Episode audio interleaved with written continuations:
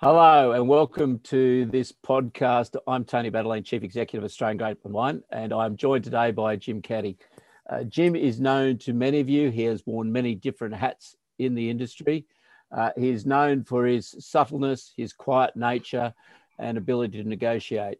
Um, Jim, I first met Jim when he was on the board of Grape Wine Research and Development Corporation. He now is the president of the Inland Regions Alliance. He's a grape grower and uh, he's a, a, wealth of wisdom. Today, we want to talk a little bit about uh, grape prices. So, welcome, welcome, Jim. Thanks, Tony. So, it's been a hell of a season. We've had a pretty small vintage in this year. We had the bushfires, of course, which impacted some of the cool climate regions. Uh, the inland regions are largely unaffected, of course. And then we've uh, COVID 19, which has impacted on demand around the world. And now we've moved into the China issue. Um, but I guess can I just get your perspective on where we stand at the moment on supply and demand? You know, is there a, is there an oversupply? What's happened to our stocks in recent times? Up until probably Friday, um, if anything, there was a shortage of supply. We've come off a pretty low year, 200, 250,000 tonne below what we generally do. Um, and all the indications were that there was no 2019 stock left out there. Our depletions for 2021 up until now were well ahead of where 2019 was last year. And things were looking quite promising. Um, COVID seemed to have been an advantage to the inland regions. Um, the UK seems to be drinking more wine, and it's at that bracket that we supply, you know, which is below five dollars a litre bottled and below two fifty bulk. And in Australia, we've seen things like cask wine sales increase, which are generally sourced out of here. So it was looking like a pretty good season for us. What about the international vintage, Jim? What what are we? You know, we've all heard about the bushfires in California, and you know, and we've we've heard about support measures in Europe. What what do you think is going to be happening with that 2020 vintage from Europe that's going to impact on our pricing? Uh, the Europe vintage doesn't look like it's as big as what we all thought it was going to be. So it's still going to be a bit below average by the look of it. Um, two of our main competitors, which is Argentina and Chile, don't look like they've had a big vintage either. So they're not going to be able to supply. Um, I see South Africa's back in the market again now, so they're probably back to normal after a couple of years drought. Um, Spain will be our biggest problem in Europe, but we're not quite sure when that'll come into fruition. There's no doubt the wine makers in Australia will be under pressure, especially in the UK, which of course is our biggest market. Yeah. So, so you mentioned COVID, Jim. Now, obviously, COVID has impacted on the the restaurant, the bars, the clubs. You know that sort of premium wine there. Obviously, though, we've also seen a return back to trusted brands, and the the off premise has been going gangbusters, not just in Australia but throughout the world. Uh, do you reckon that's going to continue, or is it we're going to see a bit of a, a change in that balance? Yeah, there are some reports out there that people are moving back or moving away from that premium product. And we're seeing that not only in the wine industry, but also in the beer industry. So it's that trusted stuff, and they're not quite as brave to try something that's a little bit out there, which I guess suits you know the inland regions for the wine that we supply. I reckon before this latest China thing, Jim, that we were going to see an undersupply of whites um, and continued good demand for reds. Uh, is is that how you see it now? And take, taking aside China for the moment, which of course with five percent red exports there, uh, that's going to have an impact. And I'll ask you about that one in a minute. Your crystal ball for for China. Um, yeah, look, there's no doubt there appears to be a shortage of whites. Uh, the winemakers are out there now asking around about whites. Um, we back to the dim dark old days where you say to the winemaker, well, fine, you can have my Chardonnay, but um, you're going to take some Brits, I think. So China really does not affect white sales. Um, you probably drink more than white wine than what China does, to to be honest. It's just, they just don't seem to drink it. So it really only affects red. So I, yeah, I see pretty good demand for whites, especially Chardonnay, and perhaps some of the lighter reds, things like Pinot. There seems to be a trend to going to the lighter styles of wine and the lower alcohol. Yeah, I, I think you're right on that one. So um, let's talk a little bit about China. So we're right at the, you know, we've just had the interim tariffs announced in China. So that's 212% for most people. Treasury Wine Estates at 169%. Most of the other companies around the 160% mark and, and Swan, Swan, Swan Australia, they're, they're about 107%. Uh, can people sell wine in at that level, do you reckon, Jim? I know you're a grape grower, but you've got a pretty good sense about the, the wine market in China.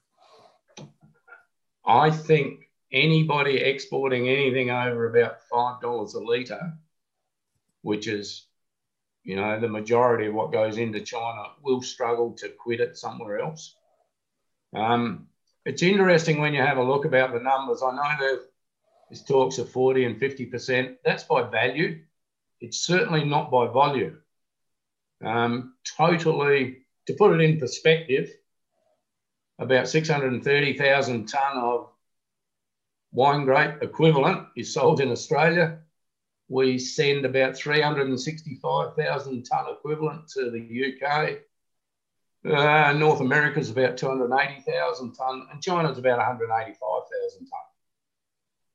Of that 185, there's only about 50,000 tonne that is sourced from the three inland regions, the warmer regions. So, although it's devastating on some winemakers whose business is China, um, as an industry, it shouldn't have that much. There are some opportunities to shift it into those other markets. There so will be some problems, but it won't be as bad as what I think it will be for the more premium regions. So I guess from that, Jim, you say the big thing is that the bulk market is currently unaffected by those tariffs.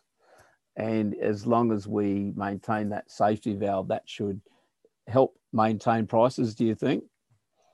Um, I have no doubt prices will come down for reds.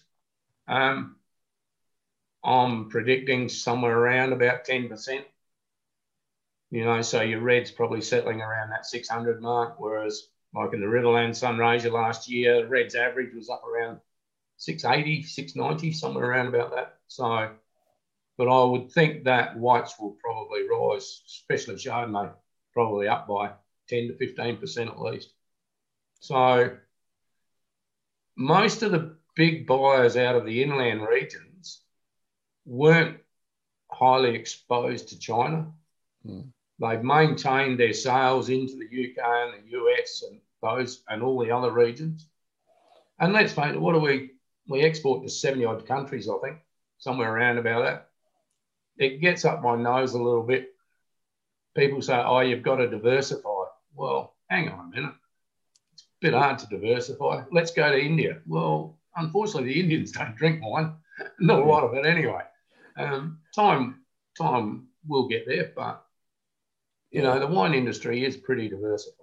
It's about 170 countries we export to, Jim. So, 170, is it? Yeah. yeah so, uh, and you're absolutely right. I mean, it's an easy way to say, let's diversify your markets, but we all know it's bloody hard, takes time and money. Uh, and I think for those those producers who are exposed to China, they're not going to have that. So I think your point's a good one. It's the it's some of those grapes from some of those, uh, I guess, those cooler climate regions. Some of those people, those smaller producers who are really going to suffer from the China issue and the impact on. It'll be interesting to see the impact on prices in those regions. Yeah, I think also the fact that some of the smaller producers out of the riverland or out of the inland regions will no, no longer be able to go to China, so they may step out of the market. Hmm. Um, you know, and they had no choice; they had to go to China. You know, they most of them had quite good European markets and they were struggling, but in order to pay the prices that they've had to, they've had to go into China. They had no choice. They couldn't continue supplying the, you know, the European regions or the US um, at the prices that they were paying for wine grapes. So they had to go to China. Um, so it's no good saying, oh, they shouldn't have done this and they shouldn't have done that. They did what any business would do. Uh, exactly. You make good business decisions based on the information. So, Jim, one more question. Um, obviously, it's if you're a winemaker, it's always the best ever vintage coming up. Um, look, looks to me like it's going to be, given ordinary luck, a bigger than we've certainly had over the last few years. Is it going to be one of those record vintages, or where are we going to be? This uh, this is your chance for a number that I'm going to hold against you down the track. Bit early. I know, but you're good. Look, the way things are looking now, I would say it will be slightly above average. I think the inland regions will struggle to be at average, to be honest with you. The crops are okay out there, but they're certainly not monster crops. There's no two ways about that. Um, and the cooler regions, they came off a horrendous year last year. So mm. um, I think their bunch numbers, etc., are probably looking okay this year. But so, yeah, I would say somewhere Spoken around like- 1.75. So spoken spoken like a good grape goer, Jim, trying to keep pressure on those winemakers. I, I like that. So look, I'd just like to thank uh, Jim Caddy for his contribution. Hey, Jim, I do really appreciate this. You you know your stuff, and you, you know there's a lot of knowledge out there. So let's hope we uh, get through the China issue. Uh, thanks for everyone who's watched, and uh, we'll talk again soon. Cheers, everyone. Thanks, Tony.